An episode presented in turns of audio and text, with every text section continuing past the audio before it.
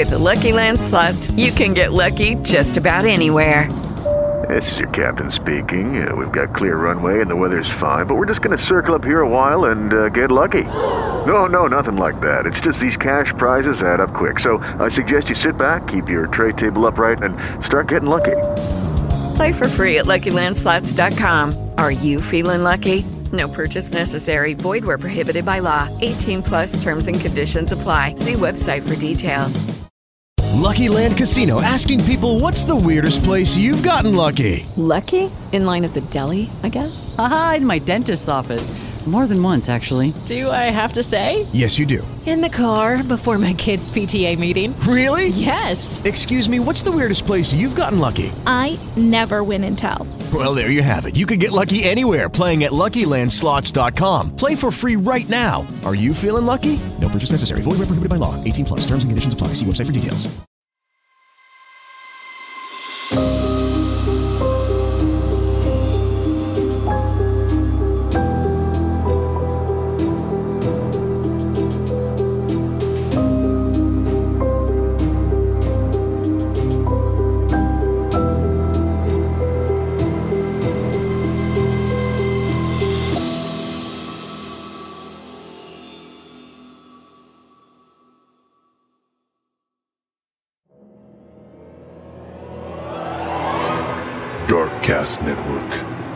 Light shines brightest on our indie podcasts.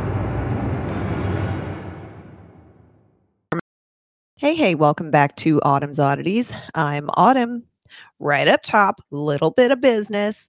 I am once again asking you, I'm Bernie memeing right now. I am once again asking you to please rate and review this podcast on whatever platform you listen to. If you have iTunes, it would be great if you could leave a review there or just push, you know, the five star button.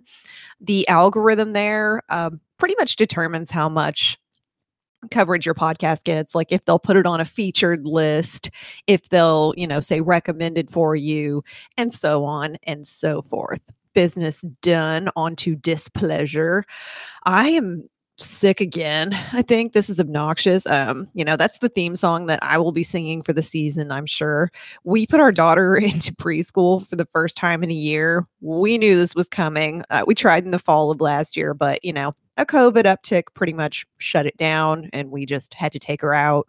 They were charging us full price, and she was never in school. So, yeah, no. Now she's back and has no immunity whatsoever. So she's constantly getting sick and passing it right along to us. I'm not going to stop holding her or kissing her or, you know, occasionally forgetting and sharing food with her if you have kids, if you go to work in an office, if you go anywhere in public, pretty much, you are probably right there with me at least in the United States, I don't know about the rest of the world. This is just a terrible time of year for illness. And unfortunately, the world does not stop when we get sick. Plus, the weather here is legitimately out of control. Um, it went from the mid to high 70s in Fahrenheit to or 21 degrees in Celsius. I had to look that up. I don't know that. To freezing and snowing literally overnight last week. Like I'm not exaggerating or using the word literally out of context. It was literal. One day it was 70 degrees. The next day I woke up and snow was falling so much that we accumulated like two to three inches and I had to drive an hour and a half away and was frightened. Good times. Good times. On to today's episode if you have a fear of plane crashes, I mean, who doesn't, or Final Destination really did a number on you, I don't know, maybe sit this one out because I'm going to go pretty pretty deep into detail in terms of how a flight crashed. Um, I'm not going to talk about the ways in which people died, but I am going to talk about the mechanical and technical errors that most likely led to this very strange disaster. A passenger plane goes missing on a routine flight over the Atlantic. There's no warning, no apparent cause, and no evidence. The mysterious disappearance points to a frightening possibility. Could the very system designed to make flying safer be responsible? Investigators attempting to piece together what happened were shocked at what they found. The aircraft involved, in this accident was a four year old Airbus A330 203. I'm going to get technical for a minute, registered as FGZCP. Its first flight was on February 25th, 2005, and it was delivered two months later to the airline on April 15th, 2005. At the time of the crash, it was Air France's newest A330. The aircraft was powered by two General Electric CF680E1A3 engines, not that I know what that means, but I'm sure someone does, with a maximum thrust of 68,530 or 60,400 IBF takeoff slash max continuous, giving it a cruise speed range of Mach 0.82 0.86. So it's very, very fast. The aircraft underwent a major overhaul on April 16, 2009, and at the time of the accident had accumulated about 18,870 flying hours. Sounds safe, right? The plane had an impeccable safety record. In fact, before this accident, this type of plane had never crashed in civilian service. And modern passenger planes have autopilot and a form of computerized pilot assistance called fly by wire. The A330 was no different. When the pilot moved the control stick, it's connected to the flight computer that interprets what the pilot is trying to do. It contains all the pilot input within the parameters of what can be safely accomplished. If it's beyond what the airplane can do safely, the pilot can't make the airplane perform that. It's pretty simple. It should make the plane easier and safer to fly. The system will protect the airplane from the pilot causing any errors. So, knowing that that system was in place, what could have caused this airplane to go missing? This accident is one of the most significant in history. More and more, we trust computers with our lives, and it's not just flying. We have self driving cars, trucks, and trains now, and also legitimately everything that we use and do practically is automated in some way using an app, using the internet, using something. We are extremely reliant on computer technology now. Automation has taken over, but that begs the question what happens when things go wrong, especially at 33,000 feet? The paradox here is that automation, which is meant to make flying safer, may have created new dangers that no one could have predicted.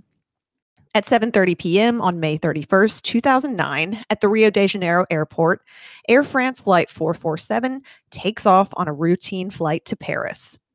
They took off on time with 228 people on board, and the flight was scheduled to take around 11 hours, crossing the Atlantic Ocean before touching down in Paris.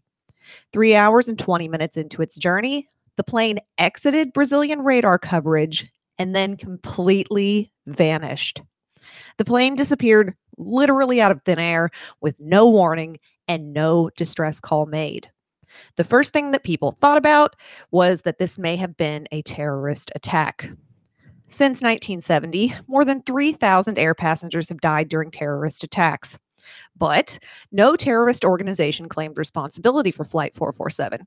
You know, if they if an organization commits an act of terror, typically they run screaming, "We did it, we did it." They want the credit. Otherwise, why did they do it? You know, no one knows it was them.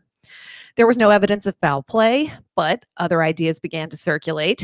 Conspiracy theorists suggested that Flight 447 may have been shot out of the sky on purpose, or something much more sinister may have happened to it. It was three days before search vessels from the Bra- Brazilian Navy reached the area where the flight disappeared. When they got there, the floating debris they found only deepened the mystery. The wreckage was compressed in ways that no one had seen before. It had been compressed vertically, and so investigators came up with the scenario that the aircraft must have hit the sea at a high rate of descent with its nose high that would be plausible, I guess, but it's apparently incredibly rare. Like, does not happen in a crash into the sea. Normally, you see an aircraft hitting the sea hard with its nose down and going into the water. So, what they found just did not make sense. When the plane's fuselage and black box were not found, there was really no way that investigators from France's Bureau of Inquiry and Analysis for Civil Aviation Safety, or BEA for short, there was no way for them to know why the plane crashed. But one factor did stand out, and that was the weather. Flight 447 crashed while, while flying through a zone of the Atlantic famous for its difficult flying conditions. Known as the Intertropical Convergence Zone, or ITCZ for short, it's home to some of the biggest thunderstorms on the planet. Around the equator, the heat creates a lot of uprise in the air, meaning there's very high altitude lightning that wouldn't be found in most other areas of the world. Lightning is known to have taken down an aircraft, and in 1963, a lightning strike caused a Pan Am Boeing 707 to crash, killing 81 people. So, could lightning have interfered with the automation system on Flight 447, causing it to crash? Research scientist Billy Martin, an expert in aircraft response to lightning strikes, I mean, there's an expert for everything, isn't there? Simulated the strike that may have taken down Flight 447. The accumulation of charge in lightning is around half a million volts, which is several hundred times that of an overhead power cable. So, holy shit. like, imagine people die from downed power lines all the time They cause a ton of damage. Imagine it being several hundred times stronger. That's the strike of lightning, at least in the I- ITCZ or whatever it's called. I forget the easy abbreviation it could very easily be fatal, is the point. In the simulation, the current flowed through the structure of the aircraft, entering at the nose and exiting out the tail. And this is known as the Faraday cage effect. The electricity flows around specialized composite material on the outside of the aircraft, but the passengers and the equipment inside were protected. The surface acts like an aluminum structure and carries the current away from it. This means that modern planes should be completely safe in the event of a lightning strike. And most airliners today, uh, they apparently get hit by lightning about once a year. There's so little effect that unless you were looking out the window exactly at the moment that the lightning struck the plane, you probably wouldn't even know it happened. It's kind of scary to think about. With lightning pretty much ruled out, experts were no closer to solving the mystery of Flight 447 with little evidence to go on, they were pretty much baffled. Three intense searches failed to find the body of the plane. Finally, two years later, two years later, robot submarines using novel sonar during the search, they also were used doing during the search for the Titanic. They found something about two and a half miles below the surface, and it was sections of the fuselage of Air France 447. As more of the plane was found, investigators had to reevaluate everything they thought they knew about the flight. Next, investigators looked into whether turbulence could have caused the plane to crash. It's a, you know, likely scenario. I'm sure it happens all the time there's a huge amount of humidity in massive billowing thunderstorms that reach up higher than a jet aircraft can even fly. And uh, it's not recommended that anyone should fly through the middle of a towering thunderhead. Like, maybe don't do that. Weather conditions on the day of the crash would have made flying conditions extremely difficult. There was a huge convective cell the plane would have had to fly through that developed very quickly after takeoff. There was no way for the pilots to know the intensity of the convective tower prior to departure. So they were flying into this. It was not on the radar at the time they took off. It appeared out of nowhere. It wasn't a weakening system, though, it was a strengthening system. So, total nightmare scenario by the plane or by the time the plane hit the weather system, it was a major storm of 45 to 55,000 feet with possible frozen precipitation in it as well. So you're flying through this horrific storm and being pelted by what I'm guessing is ice at that height. There would be a lot of turbulence, and in some case, extreme turbulence have brought down planes. In 1997, turbulence contributed to a crash in Uruguay with 74 fatalities. Could the same have happened to Air France 447?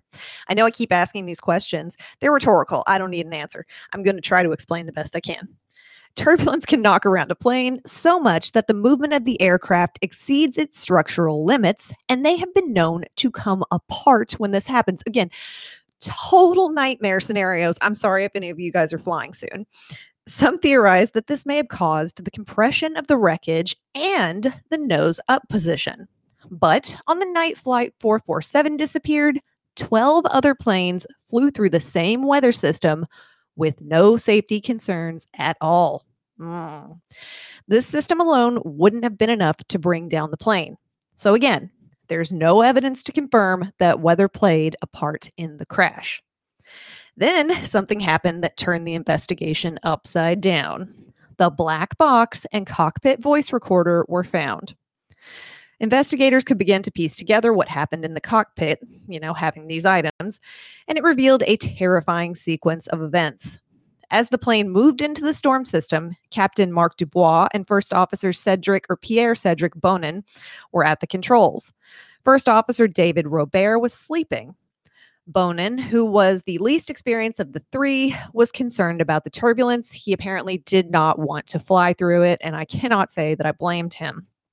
So the captain, 58 year old Marc Dubois, he was not flying at this time, had joined Air France in February 1998 from rival French domestic carrier Air Inter, which later merged into Air France, and had about 10,988 flying hours, of which 6,258 were as captain, including 1,700 hours on the Airbus A330, and he had carried out 16 rotations in the South American sector since arriving in the A330 division in 2007.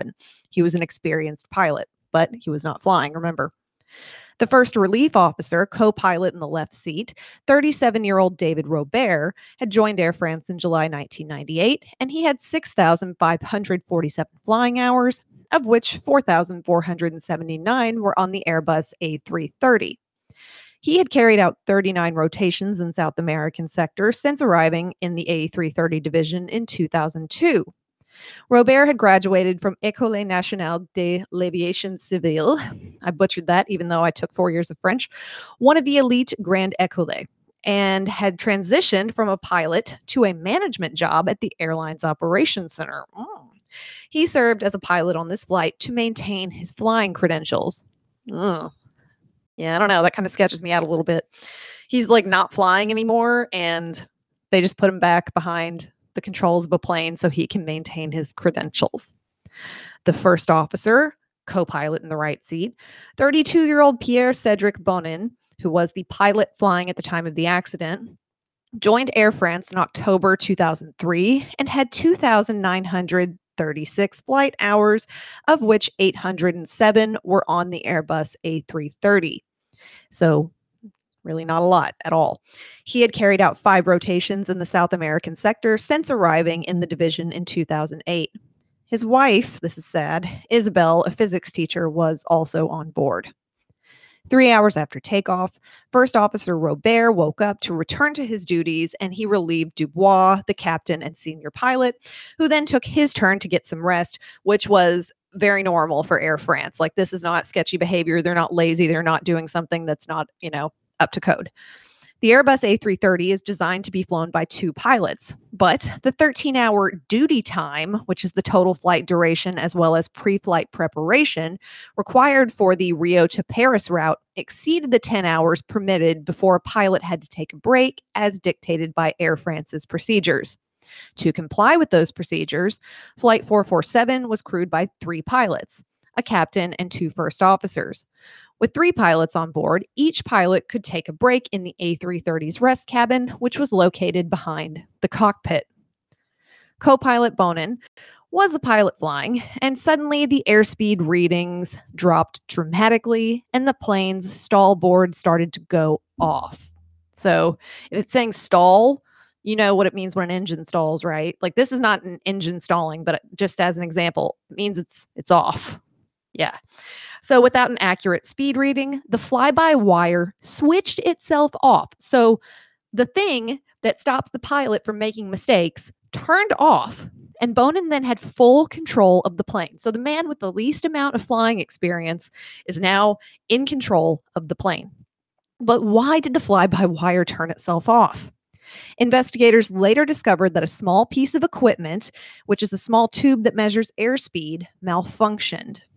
As the flight passed through the storm system, supercooled moisture in the air attached to the plane as ice crystals, clogging the tubes and blocking their airflow. With those tubes blocked, the effect was to produce completely unrealistic low speed indications. This had huge consequences. Without the fly by wire system, there was nothing to stop the pilot from making mistakes. Whatever the pilot did from there on out, the plane followed that instruction, no matter how batshit crazy it may have been. Pilots can practice handling a plane in that scenario in flight simulators. Who knows if this one did or not? In a normal phase of flight, the airplane is protected from pilot errors. So it won't let pilots fly at speeds that stress the structure of the airplane. And if they do, the airplane will take over and it cannot be overridden. The pilot cannot override whatever the airplane decides to do. The plane will always save itself from catastrophe, but it's a different story if the automated fly by wire is out of service. The system will no longer stop a pilot from be going beyond the limitations of the plane's structure. The pilots must be careful to make sure that they maintain the airspeed within safe flight protocols. The pilot assistance on Flight 447 shut off just seconds after the tubes froze over. But within minutes, internal heaters melted the ice and the airspeed indicators came back online. All the plane's instruments were functioning perfectly again, with one exception. Once the system had shut down, it would not be possible to get back the full fly by wire operation until landing in Paris. So they were three hours and 20 minutes into their flight, and it was an 11 hour flight. They had that many more hours to go before they could fix the fly by wire operation. And the pilot's commands were no longer limited by computer protection. But flying without computer assistance has been the norm for pilots, right? We all know that since planes were invented, so it shouldn't have affected the safety of the passengers. So, could the fly by wire malfunction be to blame for the crash? Just minutes before the disappearance of Flight 447, there was nothing wrong with the plane. That's why this to me is incredibly mysterious. When I started looking into it, I'm like, there was, there was nothing wrong with the plane. Like, what the hell happened? Everything should have been normal, but the crash was less than five minutes away. How was it possible for a plane with no mechanical issues being flown by three trained pilots? How was it possible for it to fall out of the sky in under five minutes after, you know, lights start flashing and the fly by wire system goes off? With nowhere else to look, investigators had to consider a very uncomfortable possibility. The only place to look was directly at the pilots. What did they do and why did they do it? Bonin, who was the least experienced pilot on board, was at the controls when the fly by wire system shut down. Bonin reached over to the stick and began a series of what were described as inexplicable maneuvers. He kept pulling the nose of the plane up dramatically and dangerously, and the plane went into a sudden climb of roughly 7,000 feet per minute, which is an extremely dangerous and rapid climb. The maneuver began a catastrophic sequence of events. In less than a minute, the plane rapidly gained altitude, climbing to 38,000 feet. As it does so, its nose tilts up to 18 degrees beyond horizontal, and the stall board sounded. Suddenly, the plane started losing altitude rapidly. Even though the engines were operating, the plane began to fall toward the ocean. Can you even imagine? I don't want to. At that point, the plane was in such an extreme position that it could no longer fly. Airplane wings work by creating a pressure difference between the air above and below them. The lower pressure of the wing provides lift, but when tilted too steeply, the wings stop generating lift and the plane stalls and begins dropping out of the sky. So, this is happening and very confused from the cockpit recording device. Uh, you could hear Bonin exclaim, Shit, I don't have control of the airplane anymore. And two seconds later, I don't have control of the airplane at all. And yeah. So Robert responded to this by saying controls to the left and took over control of the aircraft. He pushed his side stick forward to lower the nose and recover from the stall. However, oh god, Bonin was still pulling his side stick back and the inputs canceled each other out and triggered an audible dual input warning. So from what I have read, stalls are terrifying experiences for pilots and even stunt pilots treat them with the utmost respect. When an aircraft stalls, pilots usually aren't referring to the engine, they are referring to the wings. To generate lift once the plane stalls, the pilot must point the nose down. And this is referred to as a kindergarten level of flying or just flying 101. It's basic knowledge. I said basic, basic knowledge that everyone with a pilot's license should have. If you are flying, especially a commercial airline or anyone, anything carrying people other than yourselves, you should know this. But Bonin didn't lower the plane's nose. He did the opposite by pulling back on his controls with the engines at maximum thrust. His maneuvers made no sense to other pilots and investigators who reviewed the cockpit log and the black box. Suddenly, the stall warning stopped, but only because Bonin was trying to ascend so steeply that the plane's computers were just rejecting the instrument's readings altogether. It took 57 seconds for Dubois to come into the cockpit. Still groggy from sleep, Dubois had to assess the situation from scratch. At this point, it was pretty late in the game. There was a lot of confusion, noise, and very little communication between the pilots. The plane was plummeting toward the Atlantic at almost three miles per minute. The cockpit displays were telling the pilots exactly what was happening, but they did not believe them. They were looking at the instruments, but they just could not see what they were told. I guess they were in denial about the fact that the airplane that they were piloting was going to crash into the ocean.